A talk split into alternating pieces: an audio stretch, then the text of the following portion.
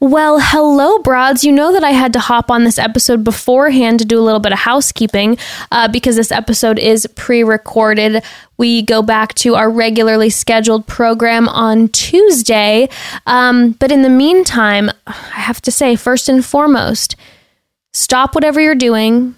And if you have not done so, please, please register to vote. Uh, it is so important, it is so imperative. And we have a link to help you register to vote if you have not in the episode notes. In fact, we also have a link so that you can double check to make sure you actually are registered to vote in the episode notes as well. Um, many election seasons ago, I was convinced that I was registered to vote, and in fact, the day of came, and I was disappointed slash devastated in myself to find out that in fact I actually was not registered to vote. But we are learning out here, we are growing, and we are quadruple checking to make sure we are registered to vote. In fact, the link that I put in the episode notes, I think I've checked about 75 times now through that link to make sure I am registered. Um, so you can join me in quadruple check and let us be voting broads. Let us be ballot broads out here, okay? It is so important. We'll hashtag ballot broad together. Um, and speaking of voting, I know that we mentioned a few podcasts ago. Uh, if you would like to nominate us for the E People's Choice Podcast Awards, um, obviously that would mean so much. But turns out after we told you about it, they took down the nominations for a hot minute, but said that they would be back up again on October 1st. I'm not 100% clear about what that's exactly going to look like, but today is October 1st. So if um, that is true and if the links are live, we will be putting it in or putting it on our Chatty Broad's Instagram. Um, and if you feel inclined to vote for us, that would mean so much. Um, I know Beck and I were joking a few episodes ago. We're like, we're so competitive and we haven't gotten nominated for anything. Um, but a couple days ago we were on the phone and we were just talking about how it's like, you know what?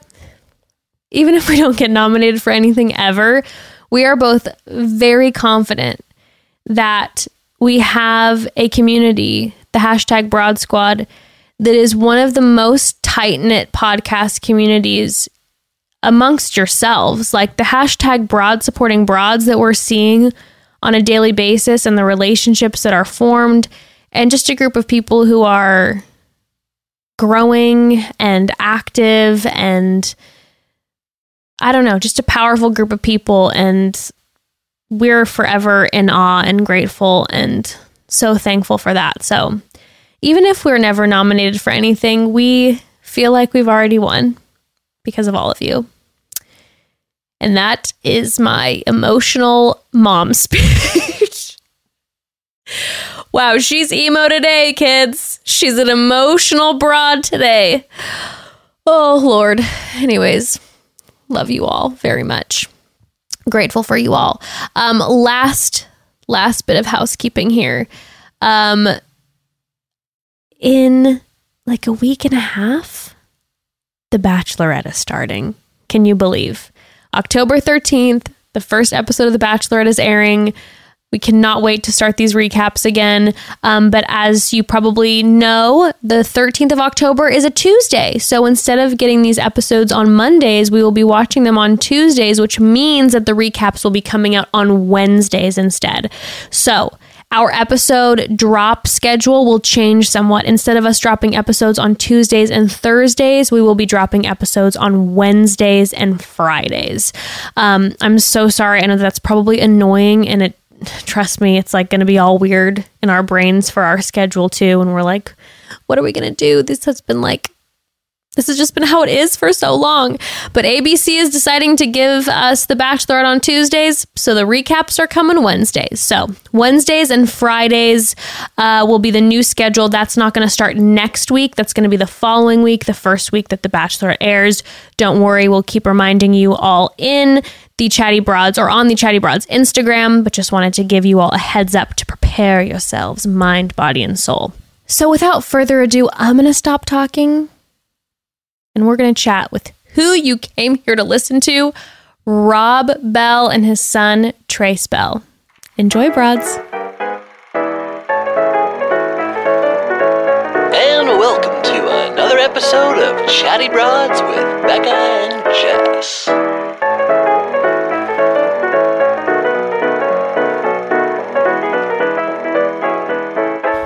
Hello, broads. Hello.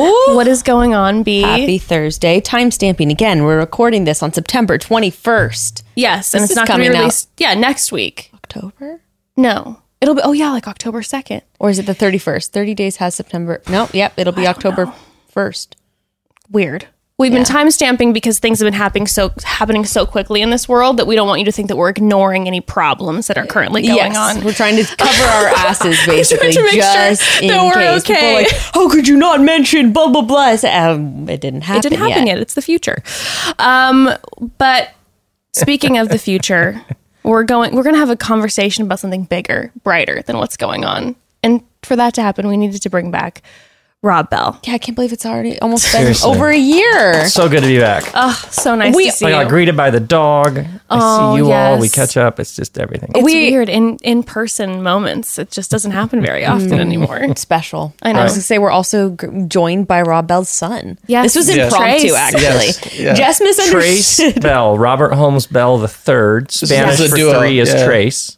So Trace. There he I is. read that in the book. Trace. Yep. So But it's Yeah. the There you go. American version, so it's T R A C E. So it's Well, yeah, this was impromptu. Yeah. So basically, just misunderstood and thought. or or was it impromptu, or was this kind of secretly planned? I think that Kinda this is probably all a destiny Exactly, situation, and that's fine, and that Yeah. works out. Because I thought that we were on like a oh, we're gonna have like a family.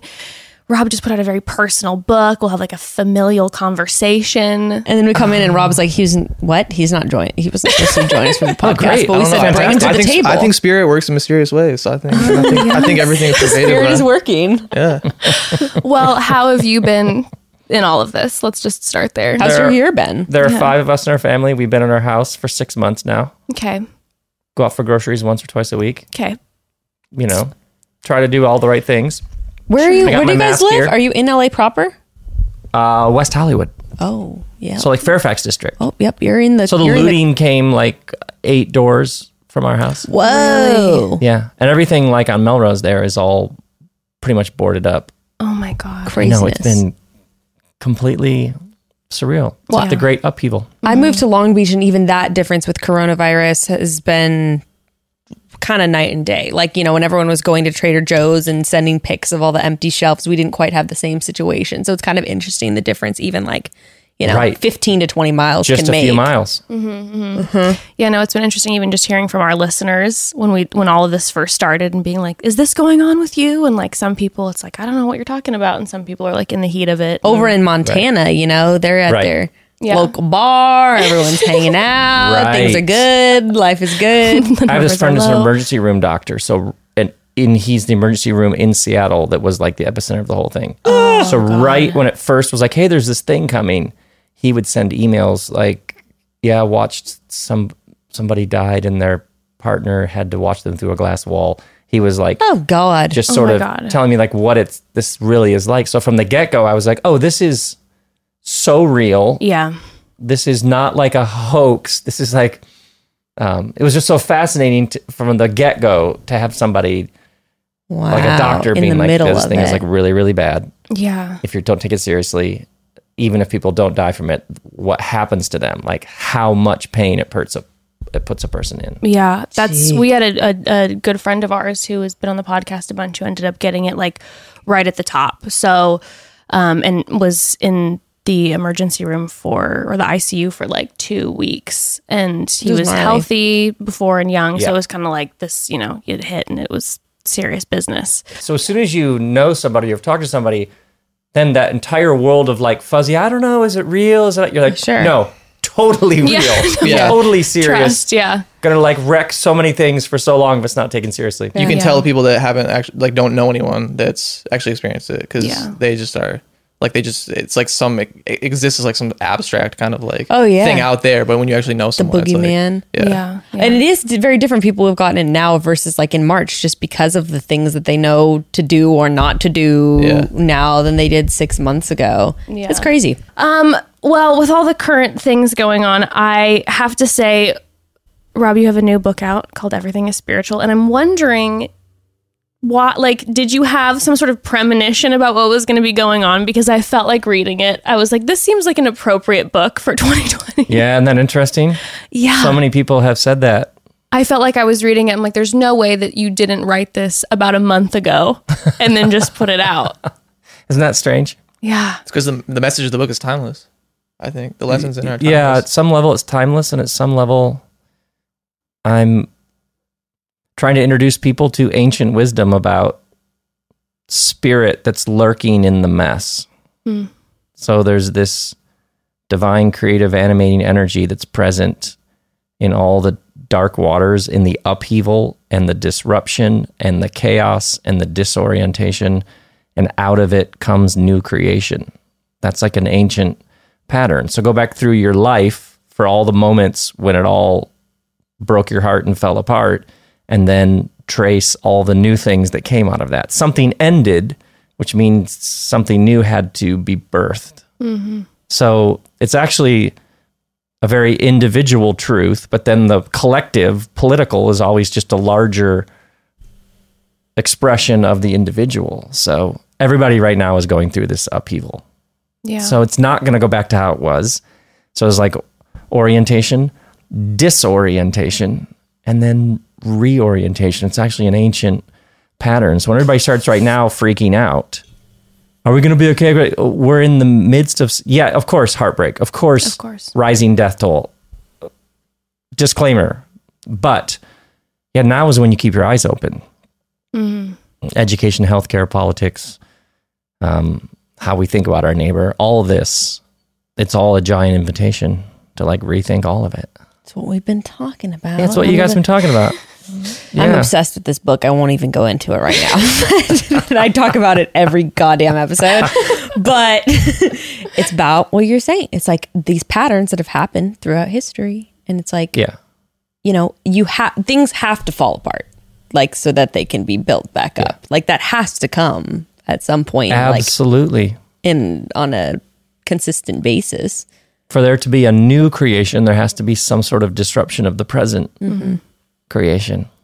Yeah. And it's funny because I feel like especially at the top of all of this, like my my immediate reaction is like I cover my eyes and like I go in my hole and I'm like it doesn't exist and I mean I think if it wasn't for the podcast when you're having to like, you know, really keep up with everything that's going on like news-wise, I would just be keeping my eyes closed, but then when you're saying this is when you have to be watching, Yeah. it feels so important because as each day passes and there is something painful, there's been also this kind of spark of like, but what does then this mean? And that was one of the things with the book that I kept taking away that it was like, there is like, what does this mean afterwards instead of just letting it be this like death or negative right. space. Yeah, there's there's something else lurking here. I remember that first day when everything got shut down and Trace and I went and got groceries. Remember that feeling like, all right, okay, for the weekend we're supposed to stay inside. Got it. We got enough food for the weekend. We can do this. There's like no toilet paper. as yeah, and you see your first Find a movie. empty shelf Mm-hmm. and you okay and then this will be passed and then we'll go back and everybody there where the language was we'll go back to normal and then ever so gradually you begin to realize oh we're not going back to a normal we're going into some other thing that we haven't been to before. And then you could see it shift into then like you see the sort of the spiritual malaise of panic terror what is this? Mm-hmm. Yeah and this is always I- and keep your eyes open. You feel it you give it expression but you also keep your eyes open. Mm-hmm. It's kind of funny people's responses too. Like that, I was cracking up seeing people grabbing gallons of water, and I'm like, "What do you think coronavirus is going to like shut off? Are we going to shut off the power and water in the cities? Like, what do you think is happening here?" People are like, you know, but Yeah. you, we all go to Right. this place of like Right. Armageddon, right mm-hmm. the apocalypse. it's ending. It's irrational over. stockpiling. Yes. Whatever it is, just get a big pile of it and then you'll be okay. And Yeah. then you're fine. And then you're fine. and I think I think there's been a mourning this coronavirus, the, the mourning of what was what we thought was normal. I think a mm-hmm. lot of people are kind of that like, well, when when are things going to get back to normal? I think a lot of people they're they're it, that's almost like a like a they're in denial a little bit, like oh things actually can go back to normal, but there's actually like a mourning process mm-hmm. about what actually was normal. Like it actually forces us to actually look at what do we consider normal and is Yeah. It's it's it's dying. You know, there's there's it's an old creation that's that's dying in front of us. So we're actually gonna we're gonna build a new normal because that old creation, that new creation are linked. The, when the new creation has to have the death of old creation. Well, um, yeah. yeah. And there's also sort of this I I think um like we idolize what used to be the old normal and mm-hmm. sort of don't really unpack like you're saying the th- like what was normal? What mm-hmm. do we think was normal before? And you look at like other countries. I mean, we're just talking about the coronavirus right now. You look at other countries, like it's normal in China to like wear a mask when you're like in an airport mm-hmm. because you're exposed to a bunch of diseases, a bunch of gross things that people are passing around. And that's like not normal in the US and that's crazy. So it's like maybe some of these things we should take forward because that's like good. And maybe the way Yep. we used to things do things as normal wasn't great. Mm-hmm. Yep. The irony being too is that it was like 2019 everyone was like it was the worst year ever 2020 and now everyone's just like but what about 2019 i want to go back there it's I don't like, even well, remember why people said 2019 was bad. i don't remember Yeah, I was either. gonna say, well, why was why was 2019 bad? i don't remember but i remember that was just everywhere it was like 2020 it's gonna be my year by 2019 and it's just like Come Psych. March, everyone's Yeah. like, no. yeah Psych. exactly um okay well rob this book everything is spiritual very personal Yeah. Um, and I feel like definitely in like your past books, they've had personal elements, absolutely. But this is like very Yeah. personal. Why? Wh- why did that shift? This was also really similar to your talk that we attended last year. I can't remember what the title of it was. we went your like one time talk at the Largo. Wait, did you go see Son of a Judge? Yes. Yes. Oh, that like, yeah, tear. Just yeah, everybody just in tears. Yeah, it was very But I emotional. felt, I felt like it was, this was really like similar to that. I, Yeah. Even some of the stories were, Guess were which the book I was writing when I did that show. I wondered, I wondered about that because Makes a lot of the themes felt like they were born out of that. yeah, yeah. Um, because I started out, I always found the big questions and big mysteries fascinating. The world that I came from. Well, then you then go be a, then you'd be a pastor. So I did that because every group, family, tribe, subculture, it has like its path. Well, then here's how you would do that. So I did that. Um, and so you study and you reflect on things and you give sermons and then I wrote books. But uh, I found myself like, where did these ideas come from? Because I, I sort of came from a world that valued intellectual rigor. So there's the idea, there's the truth, almost like capital T that exists sort of detached from time and space. And then the people who are in or the people who are orthodox or correct all agree to the same stuff. And those people over there don't agree to that. So, um, but I was like, where did these ideas, like, when did I stumble across all of this that shaped me? And instead of the story being an illustration of the truth, the story is the truth. This isn't an abstract thing we're doing here. So it became like, well, what was it like when I first came across that? But to write about that, like when I'm seven, when I'm 11, when I'm 19, meant then you have to write about it like when you were 19. So, so capture what it felt like as opposed to the detached person who gets it all. Mm-hmm. Look at the write about it with a certain innocence. What was it like to keep going? What was it like? So the story, the book, is many ways is just things not going, like things not working that well, like a series of embarrassing incidents. Um, and I remember like there's a, I remember typing the line at one point. I felt so much shame, and being like, "That's not a Rob Bell sentence. There's no like fireworks in that. It's just what a boring sentence." But it, but that's the only. Just tell the story. Just tell what it was like. Do you know what I mean? It was like recovering. It was like this exercise in owning every square inch of my story.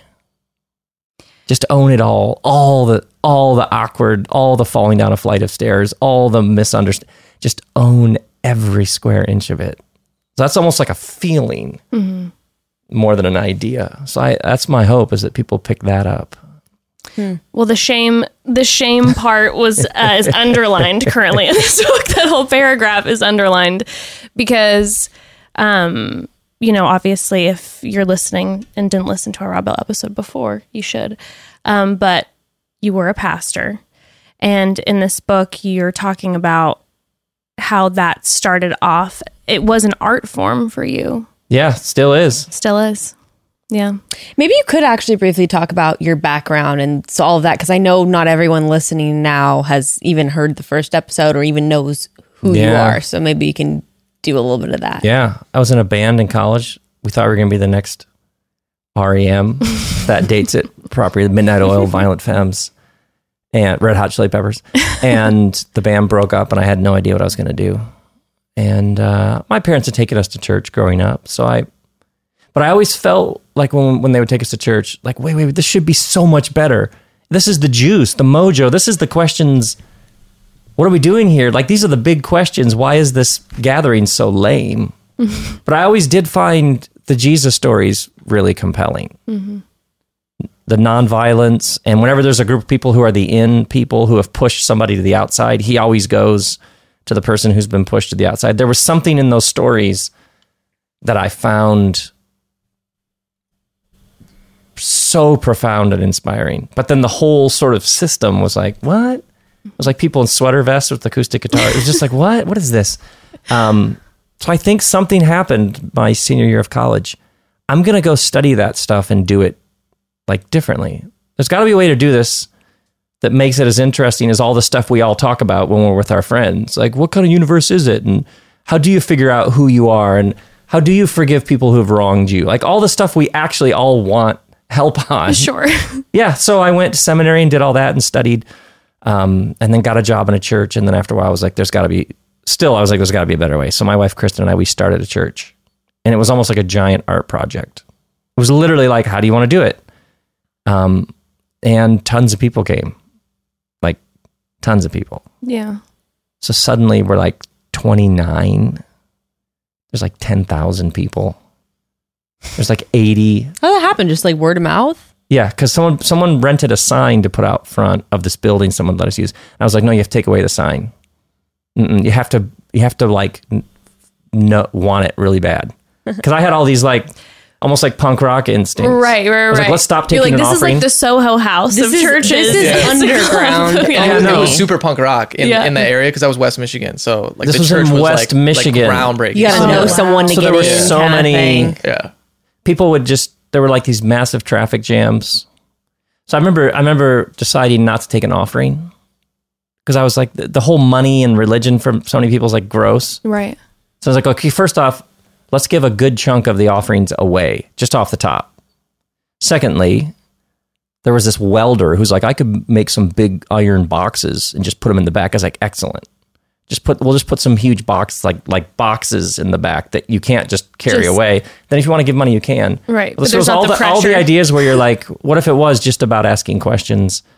And then I would do these sermons, which were from the Bible, but the Bible as uh, an anti-empire, real people in real places at real times, humans wrestling with all the same stuff we're wrestling with. So that's what it was like. It was this energy. It was like this had like this communal. Yeah, it was like electric. Mm-hmm. So I did that for a number of years, and then you got to keep going. You got to like keep exploring. You got to. So one of the things about having a church is it's almost like it's a temple. So you come in out of the world into the temple, but that's not the point. The whole thing is a temple. All of life is holy. So Right. at some point, you're running this large spiritual enterprise, but you're spending so much of your time going, this isn't the point. The point is you're washing dishes, you're with your partner, you're with your kid. And that's the top of the mountain. That's the sacred. That's the holy in everyday life. So that it's not actually leaving your normal life and going to some place, it's having your eyes open to the presence in all of life. Mm. And so then I go, well, then let's go farther. And then and then Oprah gave me a TV show, so I did that, and then I Casual. kept touring, and then more books, and then so it's just been great. It's been so much fun. Yeah.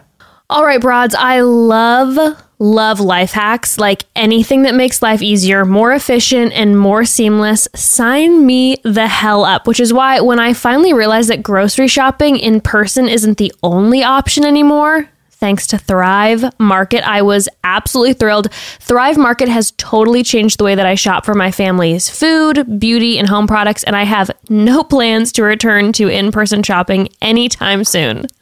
Thrive Market is the online membership based market on a mission to make healthy living easy and affordable for everyone. I do the bulk of my shopping on Thrive Market since becoming a member, and not only does it save me a ton of time, it also saves me money. And in my first order alone, I saved enough money to cover the membership. So if you have picky eaters or specific dietary restrictions, this is perfect for you. Thrive Market uh, makes it easy to shop for over 70 diets and values like keto, gluten free, vegan, and so many more. And it's never been easier to find food that fits your life and lifestyle. I think the thing that blows me away about Thrive Market the most is that they carry the same products that you would find in other healthy, high end grocery stores. But with the membership, you can save so much on these products. Like, I don't even understand how they do that. It's amazing, a miracle. Uh, I've been loving their clean uh, cleaning products lately, and also getting all the snacks from them. The Smart Sweets. I've been just having so many. Uh, Thrive Market is good for you and the planet as well. Orders of $49 or more are shipped for free and delivered with carbon neutral shipping from their zero waste warehouses. And when you join, you give back through Thrive. Uh, through Thrive gives their one uh, one for one membership matching program. Every paid membership sponsors a free one for a low income family, which is so amazing. And in addition to membership matching, Thrive Market has raised over $1 million to date through their COVID 19 relief fund. We love Thrive, they're so amazing. Yes, we do love them. And I love the programs that they have. They're awesome. So, So just go to thrivemarket.com slash chatty and join today and you'll get a free gift of your choosing up to $24 in value. That's T-H-R-I-V-E market.com slash chatty.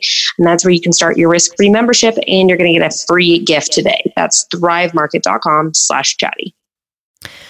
Another thing to think about is there any better feeling than arriving home to a package you forgot you were getting in the mail? It gives me genuine excitement. It's like a gift to me from past me. So fun. Um, and you know, you know, my favorite box to come home to is uh, FabFit Fun. Oh, it's been a while since we sang that. It feels good. it's been way too long. Um, so if you've never ordered a FabFitFun box before, here is the deal. Each season, you're going to get a box delivered right to your door, valued at over $200 for only $49.99. And in the box, you'll get a variety of full-size premium wellness, beauty, and home products curated just for FabFitFun members. And I swear, I found some of my favorite skincare products from the boxes among other favorite items. The selections are seriously so good.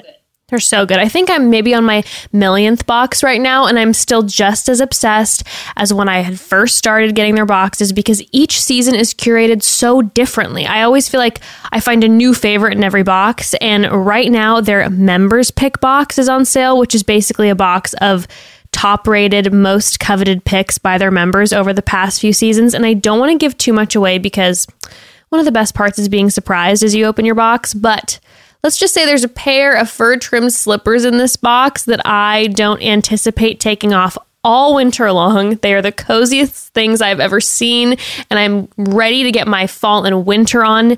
Ugh, I love FabFitFun so much. There's just too many good So- things to even start talking about. It's Oh, yeah. endless. Endless. Oh, great. So it's time to customize your box for the fall season. You can sign up today and you'll receive your first box and a community of over 1 million who are already obsessed. Just use coupon code chatty for $10 off your first box at fabfitfun.com. Code chatty, $10 off your first box at fabfitfun.com. when you had the, the shift, I'm curious. Trace grew up That's in what I was going to I grew up in say. church, when yeah. what was that? What was that like? Like how old when the church blew up? How old were you? I think I, I just remember it there all the time. Was He it- was born in 98 and we started the church in 99. Yeah, I always had a weird relationship with the church though. Yeah. 'cause I um. It- do me a favor? Get a little closer. Yeah, okay, here we go. How's, it, how's this? Good. Um, I, I I didn't never I was so indifferent towards it all the time. Like it, organized religion was never interesting to me, but I wasn't like one of those people that's like, oh, this is so stupid. I hate this. But I also didn't I didn't connect with it. and I didn't really love it either. So I was kind of had this like weird middle ground. Like I was kind of like indifferent towards it. I remember sitting in service and being like, I don't know what I'm supposed to be feeling. Like I don't I don't get this. Um, it wasn't till I actually understood later in my life what religion was actually intended to do, which was the the experience of spirit, that then religion became interesting to me, and not because oh I not I don't want to go back and uh, kind of immerse myself in this religion. I more now respect religion for now seeing what it was intended to do. And that's why I actually that's the my favorite part about the his book is that he from a from a pastor's perspective, he kind of shows you his he shows you his spiritual journey and he shows you he acknowledges the the the what religion is intended to do because he mm-hmm. was he was interested in religion because he was interested in the, an experience the experience of spirit. But then he also shows how there's certain limitations of religion that actually can prevent that experience. Hmm. So the actual the dogma and the rules and the and the the the, the kind of framework that religion was supposed to have help people experience spirit can actually be the one thing that gets in the way of experience spirit um, so once I understood religion as an experience of spirit, and once I actually experienced spirit myself, then religion became interesting to me. But it then cleared up why it wasn't interesting to me when I was a kid because it wasn't. I that wasn't where I didn't experience spirit through religion. So I was like, I actually how I experienced this this beautiful thing that pervades all of life. It, it wasn't through church services. It wasn't sitting through church services. So I had this like intuitive kind of like indifference towards it. Did you from feel get-go. did you feel comfortable expressing that to your Um, parents or like was that something you were aware of at the we time? We didn't really. T- he was. I don't. I never felt like a connection to the church. So like, I don't remember us ever talking about. oh, I do.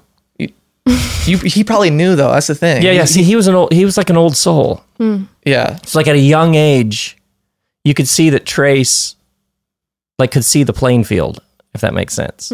He just wasn't playing the game other eight or nine year old or eleven year olds, where he could totally had friends and could. But I also there was always like a knowing with him. Um, so I re- I remember you like we would be. Dr- then we'd put no religious pressure whatsoever. Yeah. That was the thing. Okay, there that- there was no pressure. Zero yeah. ever. Wow. So so no, not you don't want to go to church. Fine.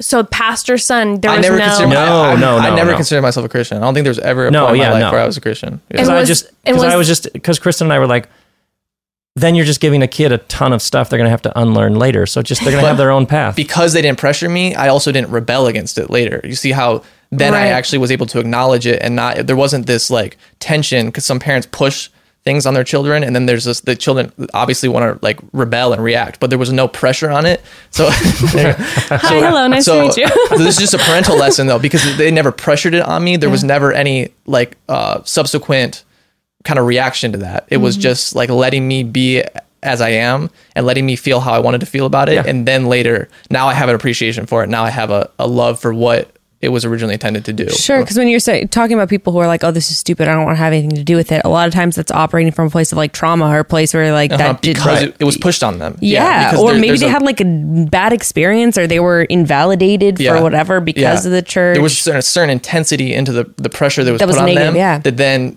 then there's an intensity about how they're against it now. Yeah. They, they see the intensity, but if you don't, if you just let your kids be, then they'll they'll stumble on the truth their own way and they'll find their own path. was that a conversation you and your wife had before having kids, or how did you get to that point? I think we just always saw, saw it that way. It doesn't work to to force the thing on a kid. It just doesn't work. Mm-hmm. Yeah, And they're watching you anyway. They're watching you in traffic. They're watching you handle money. They like they like know whether it works for you or not. So your whole thing, like they're watching you. You either have like joy and peace, and life is actually like a good thing. right. And Kristen and I had the sense when we got married that the whole thing is an adventure you get to go on and that we had found each other. So we just saw it like this is what we're doing. Um, we had noticed people, especially people in like pastor world, who were like, I know you can't have any toys for Christmas, but it's because we're like, it was like this, we're sacrificing for this thing. Yeah. And the kids, like, I, I didn't sign up. So we just saw, and we didn't have that feeling at all. We didn't feel like we were missing out on anything with our life. Um, just in the sense of like, this is what we want to do. We want to help people like this. Of course, we'll be taken care of. Um, but we also just had this sense like the kid doesn't sign up for any of that stuff. Even the the mythology or the stories that get told about it, the kid just wants to be a kid. So we were like, let's just have a great life. And I do. Trace had this like wisdom. So he, I remember we would talk about. I remember like he when we started touring. Um, I mean, he would be around on stuff, or when we were shooting those short films.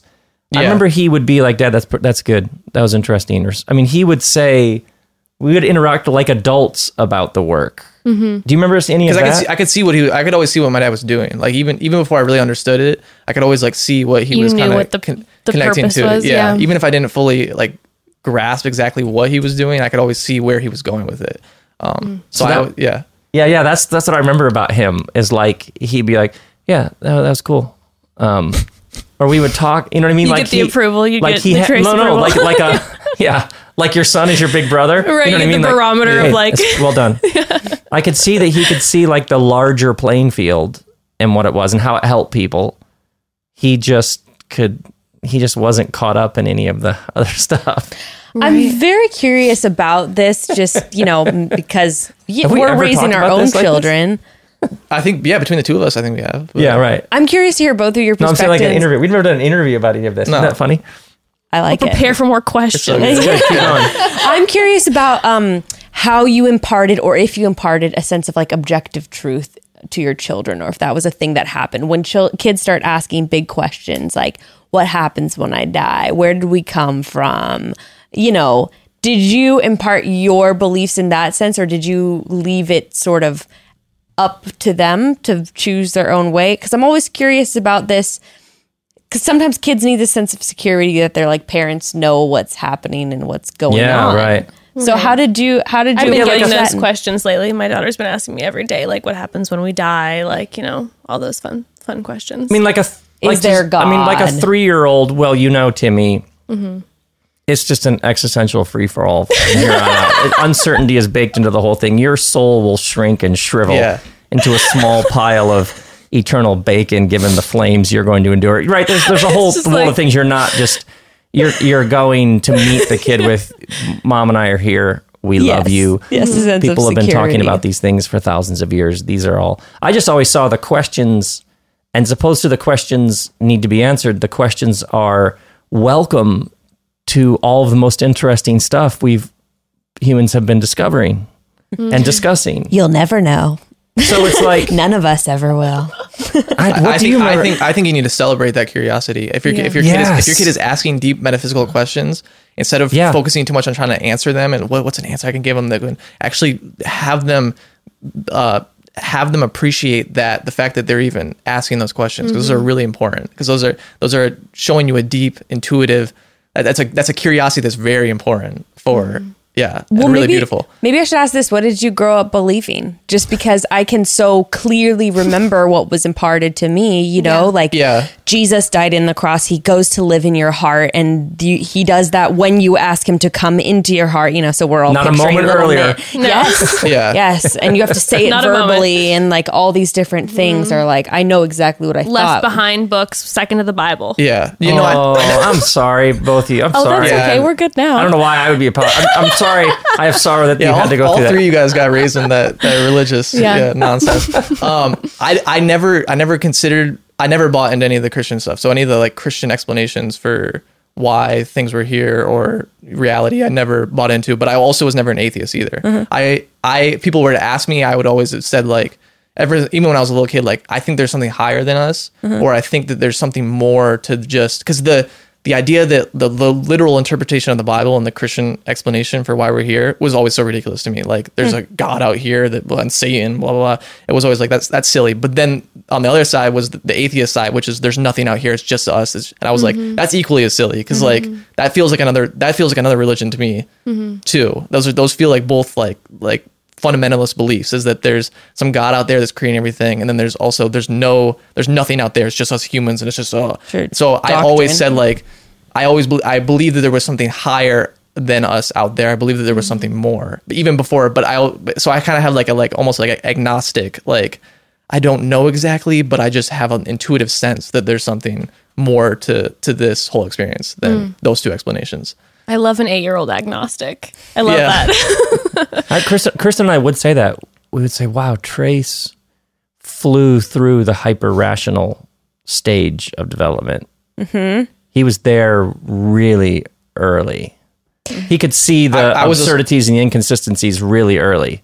I do distinctly remember we would discuss that with Trace. Like, oh yeah, he sees through. So with the kid who sees through the whole thing, then whatever you do, Yeah. just let him. Mm-hmm. yeah, they did don't, a good like, job. They did a to- good job. They just hands off, just like Yeah. let me. Yeah.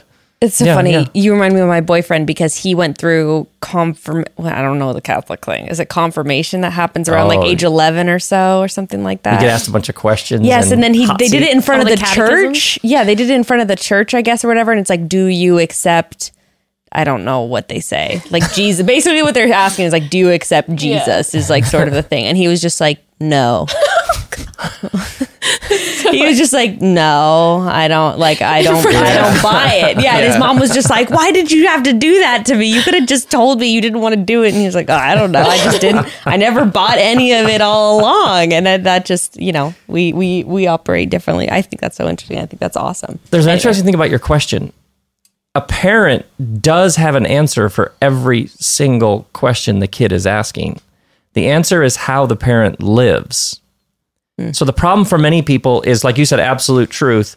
It all gets stuck up in the head in abstract conceptual terms. Mm-hmm. But whatever question the kid, your daughter is asking of the, if you move it to heart and embodiment, you do have some answer to that question. What happens when we die? Well, how do I live? I trust. Mm-hmm. I trust that death is, is like another beginning of some sort. That that life is good and that when you die, whatever this is, is over, but something new begins. Or I mean, some, we could probably ask you a bunch of questions about every question your daughter is asking Yes. and there's some way that you live your life. So it's interesting when you're talking about like how you grew up, they separated these absolute things that you're supposed to believe, but then all the people who are talking about that, they actually live a particular way. Mm-hmm. They treat the earth a particular way. They think about economics a certain way. They're raising their kid a certain, you know what I mean? Mm-hmm. So as soon as you can get rid of that split between these abstract concepts, objective truth, absolute truth, and how you actually live, and just they're all an expression. They're all ultimately bound. Then you can. Then it's a much more interesting discussion. Well, the idea that you and Kristen were raising Trace with kind of like, you know, it's your it's your call. You're asking questions, we're giving you Yeah. the answers like you're discussing. You're not forced to participate or believe in all these things. The idea of opening up a child to just be truly themselves and now here you come and you have this like old soul you're you're able to just like transcend to a certain place quickly is so exciting to me to think about raising a kid to just be themselves. Mm-hmm. Well, it's, it's You how said that this like it's the most profound and new idea ever. I mean, it is Yeah, it to a certain certain 'cause it is, extent, yeah. you know, Yeah. because it's like I I know exactly how you know I am. I know who I am at the core to a certain extent, but it's also ingrained with all the things that when I was you know two, being told these like hardline facts of this is right, this is wrong, this is correct, this is false, and then you're trying to navigate through that. But to not have that at all, you just get like this pure version. Well, and to give parents some grace and maybe to to you know, it's not like we don't. We all give our children's truths of some sort. We oh, say yeah, this course, is for wrong, this Yes. is right, Yes. and a lot of that is subjective. You know, you could say course. it's Yeah. wrong for someone to act this way. You know, it's right for to do this, and it's like so we are we are we are giving imparting our truths onto our kids Constantly. Some you know, Oh, kids, of kids course. need kids need frameworks, but and, and guidelines. But it's when the frameworks and the guidelines become like a hindrance to their actual growth and their actual curiosity. That's the thing that because kids, everyone developmentally, everyone has different stages, and there's certain answers that work in different stages. Like he was saying, like, you don't tell your three year old like like Right. deep, deep metaphysical existential. you know, like you have to you, you kind of lead them along, but but there's a point where you take the training wheels off. And, and you, you give them a you give some, them some training wheels to help them grow and help them to answer some some questions they have but then you mm-hmm. have to make sure that those what you're giving them doesn't become a, a hindrance to their curiosity that was within them from the start Right. Sure. Yeah. Or they know that they have the, the option to question and change their mind and believe something different than Yeah. mom and dad think. you Yeah. know? Right. That's what I mean. Like one with that hard line where it's like, okay, the difference being if my daughter asks me what happens when you die, and I say, I, I don't, I don't know, and let's talk about it. Versus, you know, You join her in in the Yeah. journey to figure this out. Versus, this is exactly what happened from the beginning to the end, and you can't ask a question. Anyone who says otherwise is wrong. Yeah. It's just you know just so different developmentally. there is a huge thing that Kristen and I observed because I do remember when we were first married, and then when Trace was born, and then Preston's two years younger than Trace, and then Violet is eleven, took a nine year break, and then oh, an eleven year old. But I do remember us noticing how many parents said at some point, "Oh," and then they just stopped talking to you, mm. and there seemed to be some moment that we noticed again and again where the kids and the parents stopped talking. Hmm. And we were like, oh, so apparently the goal is that we would always be talking. Hmm. Like if you could just keep talking. And then we realized, oh, because the kids start sharing what they're thinking and the parent shuts it down or says, like, Billy got caught for shoplifting and the parent freaks out instead of, oh, why do you think Billy shoplifts or whatever it is.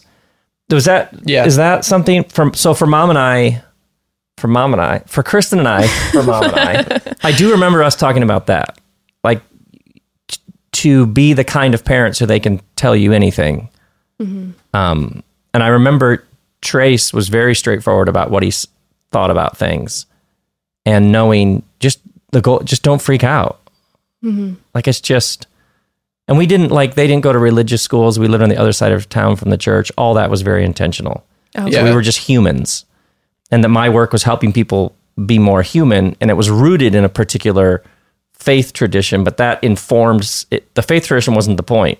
The point was there are these ancient traditions that help inform and give you images and metaphors for what it means to be human.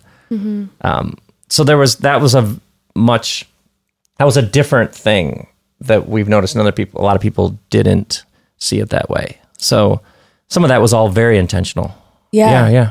And I think some of, I think all that comes down to too it's like self awareness and evaluating ourselves. Like when are we reacting? And like, Right. how are we doing that? right I had a friend share with me the other day about how her daughter told her something that she did and she freaked out, but it was because she was worried that the daughter was going to hurt the friend's feelings and that friend's mom helps carpool and then she felt guilty you know she was like oh my god she was mean to the friend whose mom helps carpool you know like Now I "Ah, just this is lost my jeopard-" carpool. right exactly and started and just kind of reacted and then took a minute and then was able to apologize to her daughter later and be like hey I reacted because of this fear and anxiety that I was having on my end that didn't really have anything to do with what you did. And just even being able to that that blew my mind that she even broke down for her child, "Hey, mom was like reacting and I shouldn't have done that." And and I think that that was that to that to me was going hand in hand with what you're talking about of sort of you know even if you even if you mess up just being like hey this is part of being human and we're all in this together and then giving your permission therefore by example by modeling like you're saying it's okay for you to do the same thing and mess up and, and admit it Yes. Do you remember when you were 16 and Oh, you no. came on tour with me? I was on tour with Deepak Chopra and Elizabeth Gilbert on an Oprah tour. Yeah, and. Trace came with me. Remember that? You were like, I'm, I want to come on tour with you. Yeah. So we would, uh, I remember one night after the event, because in Oprah World, it's all these black SUVs. And Liz and I and Deepak and Trace are in um, one of those. Remember those? And I don't remember being. I don't remember We being are in the just- car with Deepak. I remember those like him. but I don't- escalade but- Yeah, kinda- just yeah the blacked out um, Yeah. windows. It and yeah. Deepak is getting, and Liz is asking Deepak, and I are taking turns asking Deepak questions because we're like, we're going to break this guy down because he's always just like, take a deep breath. We're all, you know what I mean? He's Yeah, all just- the nature of consciousness is that is all. That, but we were like, oh, we're gonna, this guy's gonna be putty in our hands. So for us, it was just We're gonna film we him were doing trying to something get him like lose his mind, like just to get him to like to break. But he was doing stuff on the nature of consciousness and quantum physics, and I do remember we got we got back to the hotel and Trace. remember this. Oh yeah, and he gets out of the car and Trace turns to me and says, that was cool. Yeah, see, that's that's that's that story. I don't remember that story. That's funny looking back at it. That was I- cool. I, even when I was sixteen, That's pretty I- cool. when I was sixteen, I don't think I understood really exactly what Deepak was saying. Now I do. So now it's funny thinking back, like, oh, I probably intuitively like picked up that like Yes. He was hitting at like some serious truths there, you know. And I'm like, yeah, but I'd love to talk to Deepak now. That would be amazing. Like, We'll do that. We'll sort Yeah, it out. yeah. Did you break him? Oh yeah. hmm Finally, I knew it took like weeks Really? before I got him. To, I just kept asking him personal stories until he started telling me stories. And one time he told me a story um, that he thought was the funniest thing ever, and he got he started laughing. And then he got like tears in his eyes, and he couldn't stop. And I was like, "My work is done here." Got him. Yeah. You didn't make him cry laughing or Yeah. punch a wall. One and it was a story. two. He told me a story about he and Jackie O. That was his level of stories. How old is he? Yeah. Um, I don't know. I think Timeless. he's, yeah, I was gonna say he has no age. he has no age. 200 He floats above the ground. He just exists. He has no age. Well, broads, I have learned in recent years that reading labels is key. Like, I can't stress enough how important it is to actually understand, or at least attempt to understand what's going uh, in our bodies and on our bodies. And I've been trying to do that more with everything in general from the food I feed my family to the skincare products I use. Even my deodorant from Native had to pass that label test. And you know what absolutely does not pass the test is aluminum, which is the number one ingredient used in non natural deodorants. And all it does is create a plug in your sweat glands to stop you from perspiring, which is both gross and not good. yeah. Yeah, uh-uh, not good. Uh, needless to say, I'm fully on board with all natural deodorants, and after trying a fair share of brands, I've tried a good amount of brands. I feel like I've found a true winner with Native deodorant. Native comes in so many amazing smells too. It's way beyond the basic powder fresh you're usually served from conventional brands. They're available in the best scent combinations. Native has coconut and vanilla, lavender and rose, and my personal favorite is cucumber and mint. They're refreshing. And like Jess mentioned, it's made better, meaning without any talc, no parabens or sulfites. Uh, instead, Native uses ingredients you understand, things like coconut oil, shea butter, and tapioca starch. But listen, we get it. Some natural deodorants just don't cut it, but Native is so confident you'll love their product. Every order comes with free US shipping plus 30 day returns and exchanges. So go ahead and give it a try so you can see for yourself why so many people, including us, love Native. Uh, I would place a hard bet on the fact that you're going to love Native and absolutely want to keep it. I actually just got my family hooked. They were hardcore non natural Dio folks because they said it just didn't work that well for them. Well, cut to a few months of them with Native deodorant. They are completely sold. They are using it on the daily, feeling fresh. Nice. We love it. We love it. So do what we did, do what Jess's Family did, make the switch to native today by going to nativedeo.com slash chatty or use promo code chatty at checkout and you'll get 20% off your first order. That's nativedeo.com slash chatty or use promo code chatty at checkout for 20% off your first order. Well, believe it or not, I used to have this long, oh, this is fun. I used to have this long highlighted California Barbie type hair. And if you don't believe me, you can check out some of my past wedding photos for proof. uh, far cry from my hair now, but years, and I mean years, of highlighting and sun damage, of course, left my hair a little bit damaged, a little bit sad, and post baby, a little bit thinning. And that's why I've put a ton of care into protecting my hair and keeping it full of life and broads. I just recently started using Function of Beauty's customized hair care, and I am loving it so much. I swear, after I started using my cu- uh, custom formulas from Function of Beauty, my hair has never felt softer or looked fuller simultaneously, and that was never an option for me. It was either if I wanted my thinner hair to look full, it had to be hard and full of product. But now with Function of Beauty, it has body and it's still silky and shiny. Yeah. Not to mention, all of Function of Beauty's formulas are vegan and cruelty free, and they never contain any sulfates, parabens, or other harmful ingredients often found in hair products. And let's be real, there's nothing more luxurious than knowing something is custom to you. I'm a sucker for it. It makes the whole experience, whether it's drinking a coffee or washing your hair, feel so very elevated. Bougie broads, baby. so Bougie bougie. broads. Absolutely. And listen, Function of Beauty's hair formulas are so personalized to you and your hair. They're 54 trillion, that is trillion with a T, possible ingredient combinations. It really does not get much more personalized than that. So you can go online, take their quiz, uh, their quick hair quiz to help their team of experts determine your formula, and they'll deliver your personalized bottles right to your door. They even have your little name on them, and you can pick fun colors and scents. I mean, it could not be more personalized. I every time I hop in my bath or shower with my uh, my shampoo and conditioner, it just makes it that much better. It really does. So what are you waiting for? Go to functionofbeauty.com slash broads to take your four part hair profile quiz and you'll save 20% on your first order. Go to functionofbeauty.com slash broads for 20% off and let them know you heard about it from our show. That's functionofbeauty.com slash broads. But that was yeah. So Tr- so Trace had was always having these sorts of experiences. Wow. Yeah, I, don't, I don't remember that story, but that, I, I like that story though. I'm like, But I remember him. I was like, I know- I have Trace no idea like where that's taking it going. all. I remember thinking, oh, he's taking it all in. Yeah. He's just taking it all in. It's all. He's not missing a thing. He would say things on a regular basis, where Kristen and I'd be like, "Oh my god, he's not missing. He doesn't miss a thing." Mm-hmm. So I could just, just see like, do you like that? yeah, I was like, not a thing, not a damn thing. I just was like, huh, I wonder what's he's I wonder where that's all gonna go. And now he's like one of my like one of my teachers at some level. Yeah. Mm. What I'm hearing too is an absence of fear, maybe. Absolutely. Yeah, that's that stuff doesn't get anywhere. You gotta be- because- Oh, I know what I was gonna say about what you said earlier. The the parent, if you freak out when the kid shares with you something, then they're not gonna share with you next mm-hmm. time. So you you Right. have to be playing long game. So the kid, if the kid tells you something and your first thought is panic, you just communicated to the kid, whatever you do, don't share me this stuff because I can't handle it. Right. So no matter mm-hmm. what it is, you unless it's like, hey, the house is on fire, I think some people are trapped. Okay.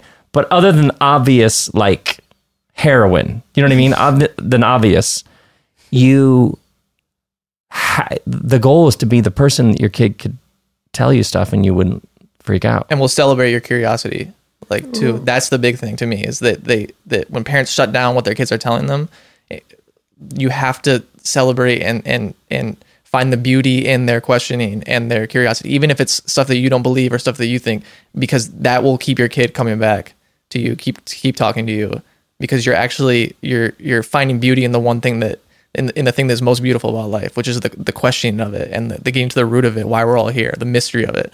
But if your kid is coming up with answers and trying to go on that journey and you're shutting that journey down, your kid is not going to want to go on that journey with you and not going to mm-hmm. want to share those things with you.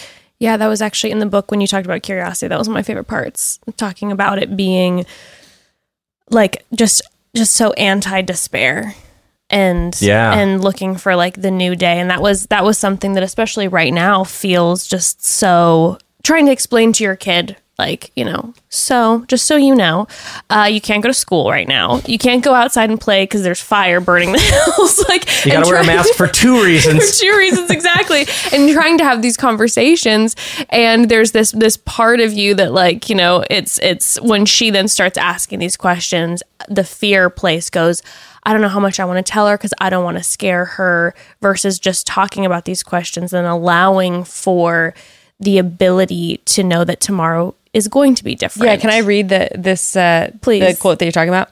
Because Jess sent it to me. Um, curiosity is an antidote to despair. Despair is the spiritual disease of believing that tomorrow will simply be a repeat of today, nothing new.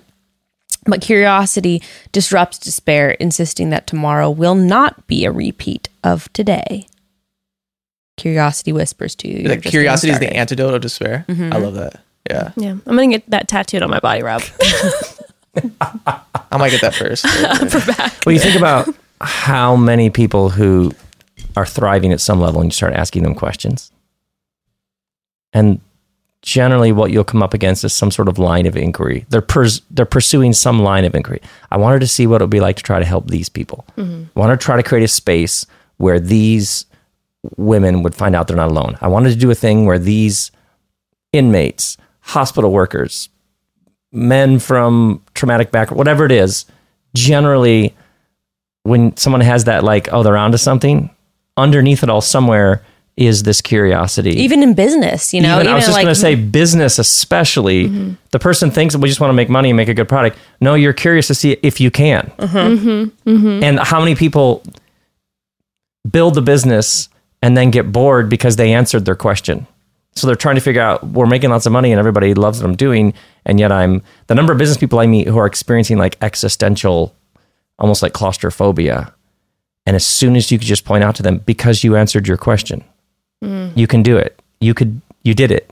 You can make lots of whatever you you showed your parent whatever stuff you have in your head, whatever questions you had, you answered your question. And so the problem is the success is actually inoculated you against your question because you're like, well, this is what everybody wants. People will kill for this job. Great. Someone can have it. No one has to die. And then you can find your next question.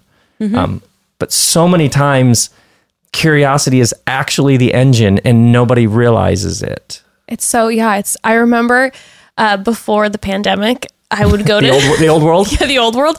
I would go to the comedy store all the time.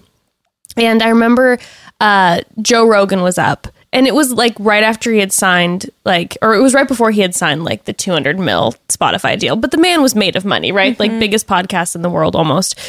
And he goes up on stage, almost Chatty Broads is number one. number one. was gonna say. yeah, close, close, close to ours. Um, but he goes, he goes up on stage. You know, everybody's eru- It's a whole thing. Everyone's erupting. He walks off afterwards and is just on the patio. And I'm kind of like, I'm on the patio too. I'm like tuning into his conversation, and he's random fans are coming up to him and he's asking them a million questions. And I remember just being like. This is Joe Rogan, who I just listened to him have Bernie Sanders on. He's talking to Elon Musk, and this is a random.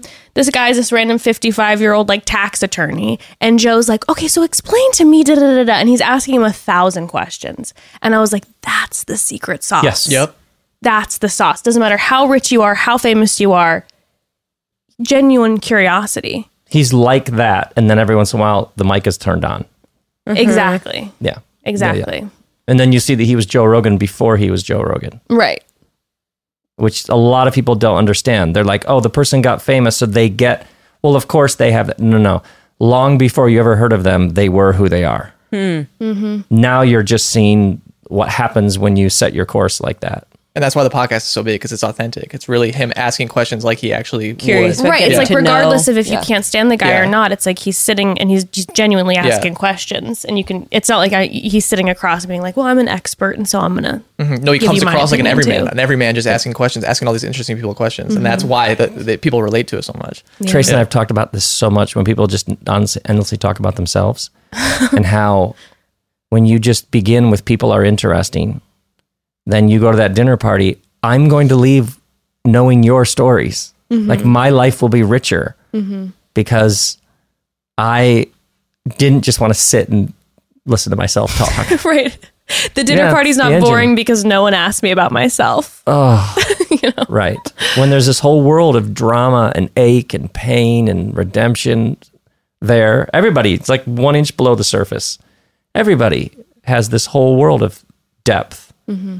Whether they're aware of it or not. It's interesting because there's this dichotomy between that, and you know, in that quote, you're saying that. Uh, let me find it again because there was a part of it I thought was interesting.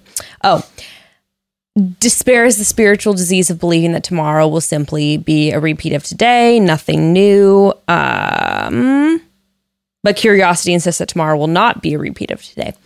And what I was going to say was, I think there's an interesting dichotomy between that and then at the same time, we were talking about this last week, the piece of knowing that at the same time, there's nothing new, like at all, and how those things are like Yeah. at odds and also perfectly together at the same time. We were talking about my favorite, my favorite uh, verse of the Bible. I'm going to misquote it, but it's like, um, what has been will be, and what's done is done, and there is nothing new under the sun. And the great sense of peace that that gives me all the time. And I'm like, it's not the end of the world. This is not the, this is not where civilization ends. I don't think. Um, but it's like you know, there's there is nothing Yeah. new, and but at the same time, that there is something new in every day, and that's just such a beautiful. Yeah. I And think you had talked about absolute truths or like what are the objective truths? One of them is if you're getting to truth, you'll be bumping always be bumping up against paradox. or a dialectic in which two things that appear to be mutually exclusive are actually both true and they're talking to each other. So the known and the unknown. So what you were just saying about all of this has happened before and yet none of it has happened before, which is why in pretty much every tradition, the wisest ones use riddle, parable, story, the koan.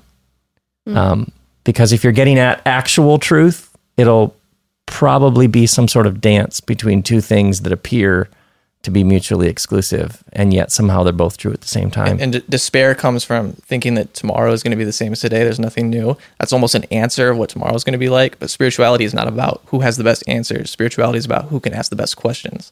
Because spirituality is actually about questioning this mystery we we all live in, and we all. Uh, the spirituality is about the question about what pervades all this, rather than giving concrete answers. So when people get caught in their minds and get caught in the the answers and certainties, it actually takes you away from real spirit. Because real spirit's about questioning the whole mystery and why we're here. Did you take that from Confucius? No, I took that. I took that from me. That from me. It's an original trick. That's a deep cut. That's a trace Damn. deep cut. Yeah, I felt, you know, when I was reading, and I think that it's, especially, you know, a lot of our, our a lot of our listeners come from uh, evangelical Christian background, um, similar to ours. Um, and when I was reading, uh, and you brought up the, uh, I felt shame, and I'm like highlighting this like crazy because I feel like there would be such a connection for so many people reading this book when you explain in it. And I love when you said you were sitting in these church meetings and you respected the people and you love the people, but you don't want to be here. This isn't my path. Good for them. I'm so glad they're doing this, but I gotta go do my own thing. I gotta do this other thing. and that hit me like a ton of bricks because when we're talking about like you know truth and then knowing that you can respect love acknowledge that this is working for someone but you can still feel very alone and in the wrong spot there and that's that's okay Yeah. Yeah. And for so many people, their own experience is so enmeshed with others that you have to just extract those. Like they're doing that. Great. That's their path. That works for them. Or they're trying to drag other people places they don't want to go. That works for them. They're not curious. The system, whatever it is, they're doing great or whatever. Or maybe they're miserable, but you, they don't see it. So, um, but that, that whole section in the book about the deep knowing that I had, Yeah. and yet I was in a world that had a different knowing. And like you think about your listeners, how many have a deep sense of guidance and knowing, and they haven't listened to it mm-hmm. because the people around them were like, "No, you're crazy. No, that's not." And then, or they sense something is off, and then later it really was off yeah and they knew it and they went along with it. So that's why you're hearing so many people talk about intuition. It's because there's a giant collective reclaiming of deep knowing. And so many people were taught that that which is deepest within them is off. Original sin, you're, that which is deepest within you is wrong. Um, and so they were taught not to trust the Christ in them, the the knowing that's present in every human being. So you and I I would argue in the next I'll predict in the next five, ten years, you'll see such a massive return to intuition as a central guiding because we have these built-in radars. Mm-hmm. You guys have them. You know. You mm-hmm. know when you know, and you know when you don't listen to it. Mm-hmm. And so that's what we're seeing. Yeah, yeah.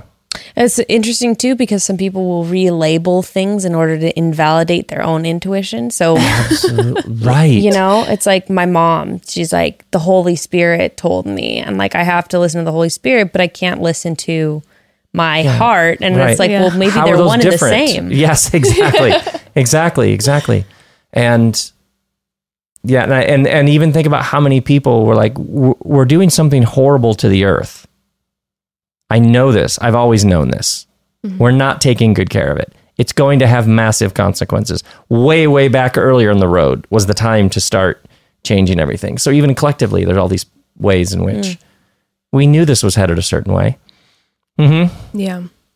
Yeah, I think I think for for so many, like you said, the relabeling is like such is such a huge piece. And reading and knowing that okay, here you are in this position where you're talking about 10,000 people and you're like, but I this isn't where I want to be. And you feel and you felt shame.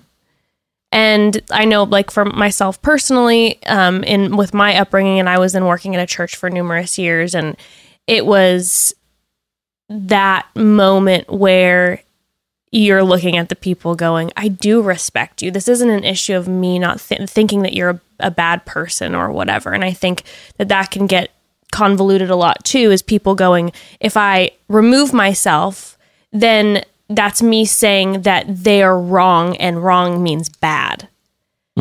And so then there's this fear of our family will break up. I won't, our friends, they'll think that I think they're a bad person because I'm like, this maybe just isn't for me. I had to keep going. Yeah. I just had to keep going. That's all it is. Just truck through. No judgment. I just had to keep going. Mm-hmm. That's how it was like when I talk about at the uh, when that chapter ended and it was time to go do the next thing. Mm-hmm. It was just a chapter. You don't have to attach all this. Most people, when something ends, because it ended because it was wrong or bad, instead of it ended because it was good. We were done. It's okay. Yeah. Yeah, I love that story in the book that the the leaving Mars Hill, you left on a good. It was a really good day. I think you it was a baptism, right? I was just yeah, knowing it was knowing that chapter was Yeah, like it, he didn't. It wasn't that dramatic, like leaving of like, oh, it's, it's horrible. I need to leave. It, he left because there was like almost like a satisfaction and like it was such a the, your last day there was such a beautiful moment. You know, yeah Yeah. yeah. There was like no it- scandal. There was a sense of accomplishment. Like he actually set out. there is no other do it, story. yeah. It's just time to go. Yeah. Yeah. And then, like, as a child, then you felt it didn't feel like that tension. It was just like, it's just time to move on. Yeah, it was never really that relevant to me. So like the, Yeah. leaving the church was like whatever. Like oh, we, we have Mm. a church. Like I don't, you know, like I was. It, it really was. It's super weird to think about. Like because it's just the church was never that. Like I went there some Sundays, not every Sunday, but it just was never that. It was dad's work, dad's yeah, job. it was just like you you know? kind of went there, and I was like, eh, what? Yeah, I think there's a church somewhere that my dad goes to. Yeah, yeah. But even the idea, like if I remember thinking from Trace's perspective, you get in your car with your mom and you drive across town, and your dad is on a stage with thousands of people. Like even what do you what do you call that's like a you know what I mean? What do you even call that? I remember just so so we just so the idea of any of that being normal, we just were like very aware. That's just sort of this surreal experience that we have. But then mm-hmm. there's like our family and each other and our friends and and us like moving through life together and walking this path together that's actually the thing. That's where all the real stuff's happening. Well, maybe there wasn't any drama of you leaving because you left when you were supposed to leave. You know, maybe sometimes people Yeah. don't listen to their intuition of when it's time to Oh, move on, and maybe that's what leads to the to the drama and the upheaval. Every time anywhere in the world, I will say to a crowd, how many of you at some point stayed too long? A relationship, a job, whatever. How many of you at some point, every single hand goes up? Yeah. I was like, how many of you, s- there was a moment when it was time to go or end it and you didn't, and you stayed later and then it soured and got awkward? Every hand goes up. I'm being- Painful, How many of yeah. you like can name these dates like to the week or the day? and it's unbelievable how precise. I'll be like anybody, and somebody be like, "I stayed, uh, I stayed nine weeks, stayed ten days." Like people are incredibly precise about this. I think that's fascinating. Yeah. That they have the exact number. And then, and then the question is, how many of you stayed because it was safe, comfortable, known, or you were scared of what people would say? And, and like, it's just this universal experience. And I think in the book, I talk about how it's tied. You think about our, our ancestors were lived in these agricultural settings where you had seasons. Mm. We're not angry with winter; it's just over. Now we have mm. spring, um, and nowadays you can live so you can live so detached from the seasons. It's just cycles, concrete yeah. and fluorescent. Pardon? Oh, from the cycles, I was just saying, Right, yeah. exactly. You can now live so divorced from so many of the rhythms that a season is actually like a foreign concept as opposed to how it used to be where this is we're just in the season Yeah. and it'll be done. Right. No judgment.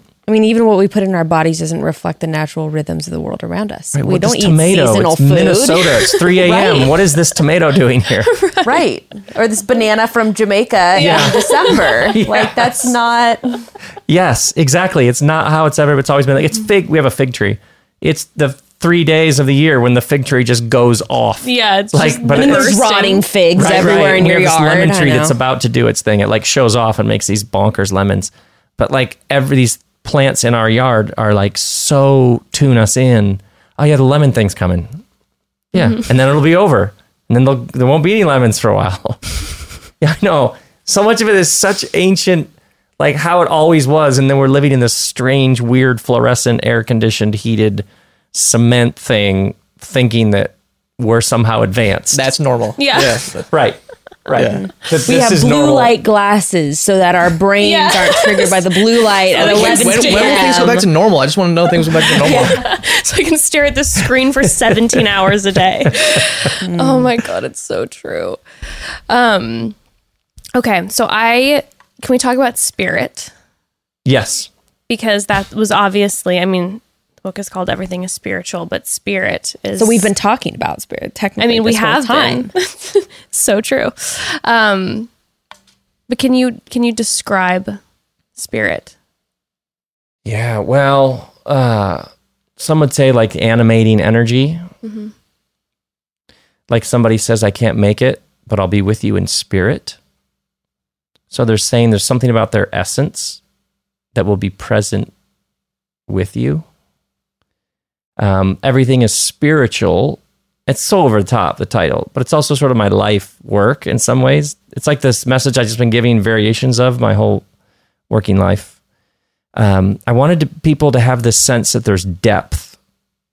There's depth to these experiences that we're having, and that for many people it's all surface. It's just well, there's there's economics, there's money, there's politics, there's um, but one way to think about spirit is the depth of all of life. So what's happening politically? Well, underneath it all, many systems are built on lack and scarcity. And those are all spiritual questions. What's the nature of the universe we're living in? Mm-hmm. And that spirit is this animating energy that makes everything, it's moving through everything. And you can connect with, listen to, organize your life around, become more aware of spirit in this moment and the new thing that's coming about. So, one of the things I'm intentionally doing in the book is giving you like 19 different ways, 100 different ways to think about spirit so that you come to see not a cold, dead universe where is there any good here, Right. as opposed to like an experience we're having that is jammed with wonder and mystery everywhere you look. Um, which is to me just it's a better way. It's a better story. yeah. Yeah. it was when I was reading it, I, I was thinking because um, probably, I don't know, about a year ago, my husband and I were talking and, and he his his big question is always like, I don't I didn't have that thing. Like, you know, uh, when you for instance talk about like, you know, you feel that like pulse. There's something there. There's something more. And my husband's always just like, I just don't I don't feel that way. He's a musician. Uh huh. So I would just start like I would literally just go with him. Yeah, but you've had music in your bones. Right.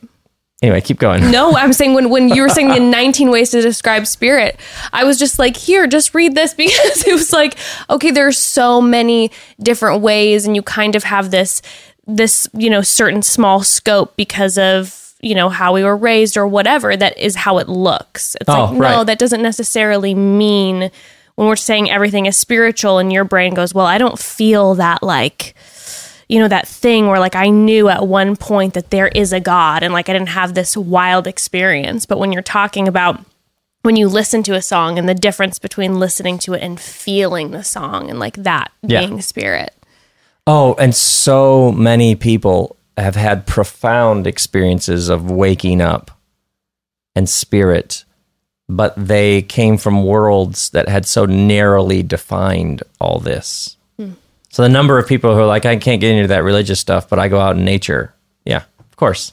right Music, of course. Love, having a fa- like uh, the people who work with their hands and create things, build things. Yeah, yeah, of course. Of course. It's an experience of the depths of life, an experience of something moving through you. Yeah.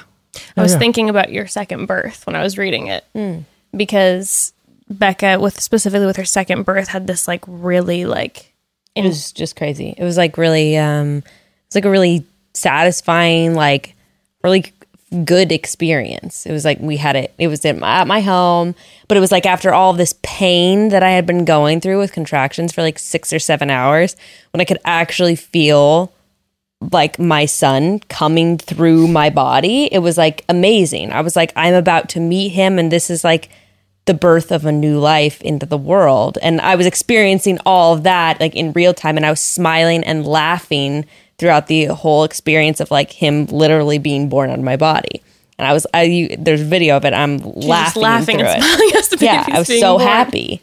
Um, and I, that was definitely a very spiritual experience, and of course, one of the most profound spiritual experiences because of Absolutely. life. You see how that exp- you see how that experience went beyond words. It almost went beyond. It was so beautiful. It almost went beyond any language that you could categorize Oh, it. yeah. So there's there's a there's an exercise I like that con- that connects me with spirit because, like I said, spirit spirit goes beyond words and it goes beyond the labeling and it goes beyond the mind. So how about and spirit is with us at all at all times. So uh, an exercise I like is how about I take this experience that I'm having right now and I remove all the labels and and the language that my mind gives it. So mm. I can look at this experience right now and go, okay, I'm sitting in a I'm sitting in Highland Park. I'm sitting in I see this, these walls. I see all this stuff because I'm sitting in a garage in Highland Park and it exists and someone bought it. But but you see how I'm when I'm looking at this experience and I'm looking at these beams and, and I'm taking in all this sensory data, my mind is giving me stories about why Yeah, it's here. yeah, yeah. Okay, but mm-hmm. how about I go beyond the mind and how about I actually look at this experience and actually sit in the fundamental mystery of the fact that there is even something here at all. Like, so instead of just looking at this room and knowing why I'm in this room and, oh, yeah, I'm, I'm Trace, I'm this body that came in this, how about just the fact that I'm, there is even experience right now is rather weird. I don't, people don't, people don't acknowledge, people don't acknowledge that weirdness enough. We all, we kind of go with, with these, we have these these notions and these these reasons for why we're here. And oh yeah you know I was born a while ago and now I'm, I'm living my life and I and I exist at this body. But you don't actually there is a you within you that is having an experience. There's a you within you that is something is happening to and that is rather weird Well, it That makes is- minutia not minutia anymore. Exactly. You're like, I'm standing alive right now. This is you are, wild. yes, you, you are, I see you are, myself you are existing and having an experience right now, which, which is rather weird. And there's Yeah. a fundamental mystery. That's why I say spirituality is about who can ask the best questions, which is why is this here? What is this? And instead of actually answering it with your mind, just sit with that an experience. sit with that it. sit with that actual mystery instead of oh i'm having this experience because x y and z happened rather just uh, why, why is all this here or you even know? just like removing the signifier from the signified you know like you're talking about. It's like maybe it's even just boil instead of making all these assumptions about what's around us it, it really shows the power of words. We had a conversation Exactly. last or two weeks ago um, with two transgender individuals and we were talking about the importance of pronouns.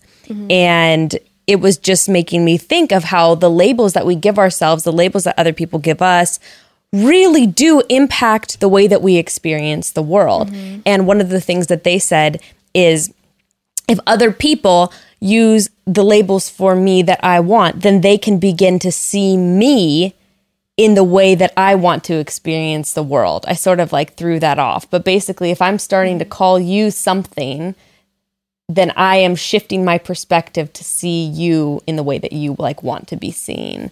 And I just think that's so interesting because it can be applied to so many different parts of life. Like you're talking about just stripping away all of the assumptions of what's going on around us, or, you know, even with birth, which I'm really big on, you know, stripping away even the words of like contraction, painful, all these other things that we associate just mm-hmm. as given, just the, the assumptions that we make of like, this is just the way things are. Mm-hmm. We can remove that and instead replace it with curiosity of like, what am I experiencing the in beauty- my body and my mind? the beauty of your child being born was it was the, the being of your child there's a fundamental being to existence. Like that they went beyond words. So if you can remove the labels and actually r- sit in the beauty of the actual being of this experience the fact that there is there's a hand right here there's this hand has a being right here. And if i label it oh this is just this is just trace's hand that i'm just looking at you know there's a reason why this is here rather than just wow the, the mystery of the being of it right here, the, the mystery of the experience, because that is that is really the spirituality is being. It's the it's the fundamental being of life, and that's really what's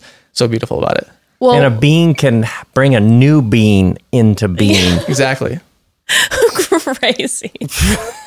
well, when in the book, when you started to talk about some quantum physics, can you lay some of that shit on us? Oh, because Oh, yes. I was laying in bed reading the book just like this afterwards, and I was just like looking at the walls. That's and my I was favorite just part of the book, actually. Oh my god, the particles! Like, Yeah, wait, can you summarize it, Trace? Because you said it's your favorite part of the book. Oh, I I don't want want to I don't want to steal too much. I don't, I don't, you you want to No, Okay, we all want to hear you. so- we all want to hear the you. reason I the reason I love quantum physics so much, and the reason I love that part in the book so much is because it, it helps understand being on such a different level. Because you see what see science science is super boring to me. It's like science talk is always like yeah whatever whatever. But quantum physics is really interesting to me because quantum physics, if you break it down, is everything exists. all- Everything that you see and observe exist, are particles, particles moving. And what quantum physics shows us is that before you observe something, there that those particles have endless possibilities. There, there, there's endless possibilities until you observe them, and then they choose one of those possibilities. Hmm. So, so when you you- the the world, so we operate within this this this framework where th- there's a world that exists independently of us. See, we exist as these bodies, and there's there's this world independent of us that just exists without our observation. But what but you what quantum physics shows us is that there's endless possibilities, and we only see one of those until we observe it. So the big paradigm shift is that the world actually relies on your observation. So instead of your existence actually relying on the world's existence, the world's existence actually relies on your existence. Yeah, sure. Because what exists outside of these, what exists outside of these walls Exactly, right now? We're because- literally not experiencing anything past these walls. Exactly. It's the only How we exper- doing? So the the only reality that bag exists is the- I know it's a lot. The only reality that actually exists is is what you're observing Right So- now, yeah. Exactly. Right now. So Not even the what only- we experienced, you know, an hour ago or Correct. two hours ago. Right. Yes. Yes, because the, the world out there exists as endless possibilities until I look at it and then it chooses one of those. So it's a, that's a big paradigm shift for people because you see how we grow up thinking that we exist within these bodies and there's a whole world that's disconnected from us and independent of us. And it creates this fundamental disconnection in our lives that, oh, I'm just here in this world, but I exist. And there's this whole world that's independent of me and not not reliant on me. And that allows us that fundamental separation uh, is the is the sep- is the belief of separation that allows us to then separate other parts of our lives. So it allows us to go this this part of our my life is spiritual but this part's not spiritual. See there's there's spiritual people and there's not spiritual people. There's spiritual things and there's not spiritual things. But you see what quantum physics shows us is that everything is spiritual because everything relies on your observation. Okay, but at the same time, how does that not? Okay, how does how does that not then fuel?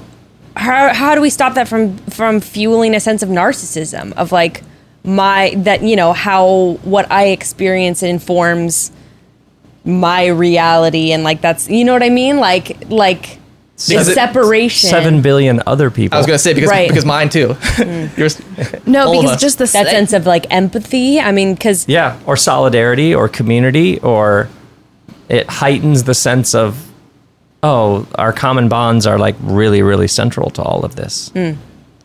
So it heightens. Yes, how are you doing now with quantum physics? I mean, now my brain is, you know, you think about the fact that you're talking about the particles and like they don't make a, a determination until you acknowledge them. Mm-hmm. And then to me, like my thought is that breaks down narcissism even more because it makes your role really, really fucking valuable. Like, like what you do affects things. wait, no, but that's what, What I'm you saying. acknowledge you affects see the, You see the paradigm shift from I'm this, this insignificant being that exists in this wor- this huge world and everything goes on and I just exist for the small amount of time. Uh, Rather, you you you you shift that and you you you you take the power back and you go no, actually everything relies on my observation. Wait, so The- then how does that not? How does that break down narcissism? Here's one way to think about it. The question is, what's everything made of? So, roughly late 1800, for a th- couple thousands of years, philosophers had this idea of that which can't be divided. There must be an atom, some sort of smallest unit, building block. Then, 1890s ish, that for the first time they identified atoms. But then they discovered, oh, an atom is actually made of smaller pieces called particles. And then they discovered, with new technology, discovered you could actually split those small particles. Then, with even newer technology, discovered you could even split the particles that make the particles that make the particles that make the atoms. So, with each new particle in that has been discovered, they discovered there's even you can break it down even smaller. So, as opposed to growing up, you wondered how how infinite the universe is out. Quantum physics raises the question: How infinite is it in? Hmm. can it just keep being split? So when you get down to the subatomic particle level, these tiny bits and pieces of energy. Um, they've discovered that these tiny, tiny, tiny particles can come into existence and then disappear, and they don't know where they come from and where they go.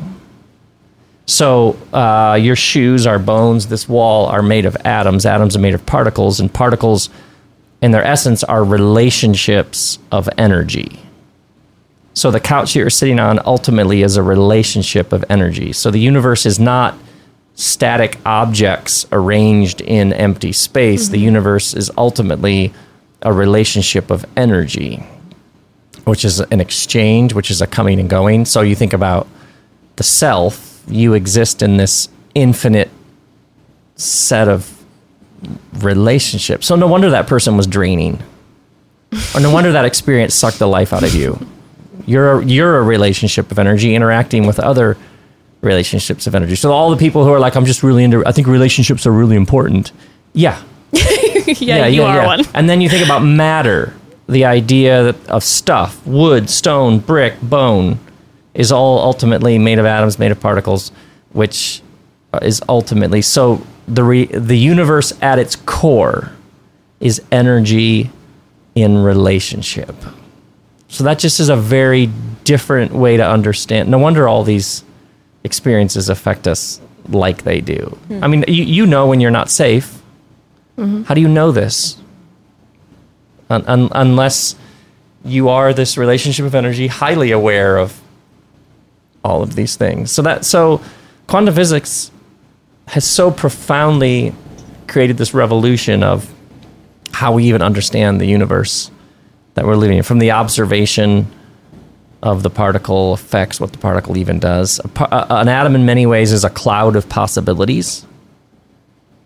So there's uncertainty. Big. We don't exactly know what all these particles are going to do in the next millisecond. So we have probabilities, which is how you make a flat screen TV. Like you could, but there's also a great deal of unknowing baked into the whole thing. Uncertainty is the word they use for it. Hmm. Yeah, I know. Yeah, know. it's like yeah, Pretty cool. Oh, no, I was just gonna say. Well, this is what I want to hear. To wrap it all up, Trace, why should people buy and read your dad's? book? Um, I think that people should buy and read my dad's book because the best thing about this book is that everyone takes something different away from it. Wherever someone is, it's mm-hmm. it's written in such a way that there's so many different. It speaks to that's that's been my favorite part of, of seeing people react to this book is Yeah. seeing what it meant to each person. What hmm. different people are at different spots in their life, and different people have different questions. And I the the honesty at which he he tells his narrative and his journey resonates in a way that people take different thing people take s- different things out from it and have different has the impact that it's had on on the different impacts that it's had on people have been really fun to watch um and I think it's it's a profound, timeless lesson that everything is spiritual, and one that is especially needed in this time. It will it will always be needed because, like I said, it's timeless. Um, but uh, yes, this this book is it, it speaks to so many different parts of you and and people at so many different uh, areas, and it's it's it's just a it's a great book right now. Yeah. I mean, Oh. Could you a- ask for more? just like I'm- on the sleeve? My work like, is done here. I'm done. it's fantastic. Well, is there anything that you want to say before just please plugging away about this book? It's so great coming out here and talking to you guys. It's so nice. That's, Yeah, what, was I- so that's what I have to say. It's so much fun. That's great. You, you you ask great questions, and I love. I just love what this whole world you've created. It's ma- amazing. Well, thank you. And the Broad love Squad loves you. Broad Squad, remember. Oh, shout out to the Broad Broad Squad. Squad. Hashtag Broad Squad. They're powerful, right? yeah. they come man. in. They come in. So you have a podcast that they can check out as well. The Robcast, yes. the Robcast. We will link it. Um, we will link Everything is Spiritual, the book. Also, now on Audible, you can listen to Rob read it himself. Yeah. Oh, and uh, we released a couple weeks ago an introduction to Joy, the new film. Did you really? Okay, so I saw. I'm gonna. I saw it IRL at in uh, Highland Park. Oh, did you? I did. the night we filmed? Yes. Oh, yeah. Okay. So am I in the vid? am I in the footage? Yeah. so you're in it. Great. I Hey, hope by the way, I there's came to tell you you're in a film. There's a tight cameo. Um, but I will highly recommend that. That was That's great. I'm glad that I can watch it We now put it because on you were YouTube. talking about it. You put it on YouTube. Awesome. Okay, Yeah. amazing. Awesome. Because I took one of our dear friends who, um, in the current season, um, you know, because we went and saw it around December, and her father passed away around December a few years ago. So it's always a tough time Tough for her. time, yeah. And I saw Introduction to Joy, and I'm like, well, this seems like a timely thing to take her to. And um, when I say it's timely now, specifically, I don't think I can be more emphatic about that. So I would definitely check that out. Great. Um, And yeah, anything else? It's wonderful. Anything else? It was so nice. Thank you, Trace, Yeah, for no, joining. such a- us. you got It's it. been a This was, this was such a blast. This was so I'm fun. like, hey, my son will be with me, and we show up and there's an extra mic. I love it. There we go. yeah. Well, thank you both so much. Broads, everything will be in the episode notes below that you can check it out, link, buy, purchase, all the what. And Yeah. uh, we'll chat soon. Chat soon.